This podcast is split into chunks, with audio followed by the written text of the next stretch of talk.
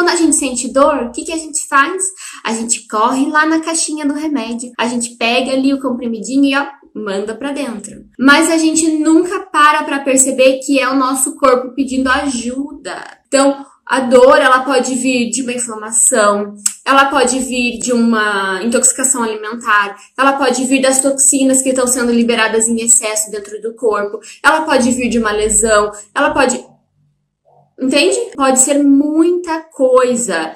Então, quando eu vou lá e eu falo pro meu corpo assim: "Ah, não quero te ouvir. Deixa isso aqui para lá que eu vou pôr um remedinho para dentro e tá resolvido o problema. O seu problema não está resolvido. O que que acontece? Você manda o seu corpo ficar quieto, mas o problema continua lá dentro.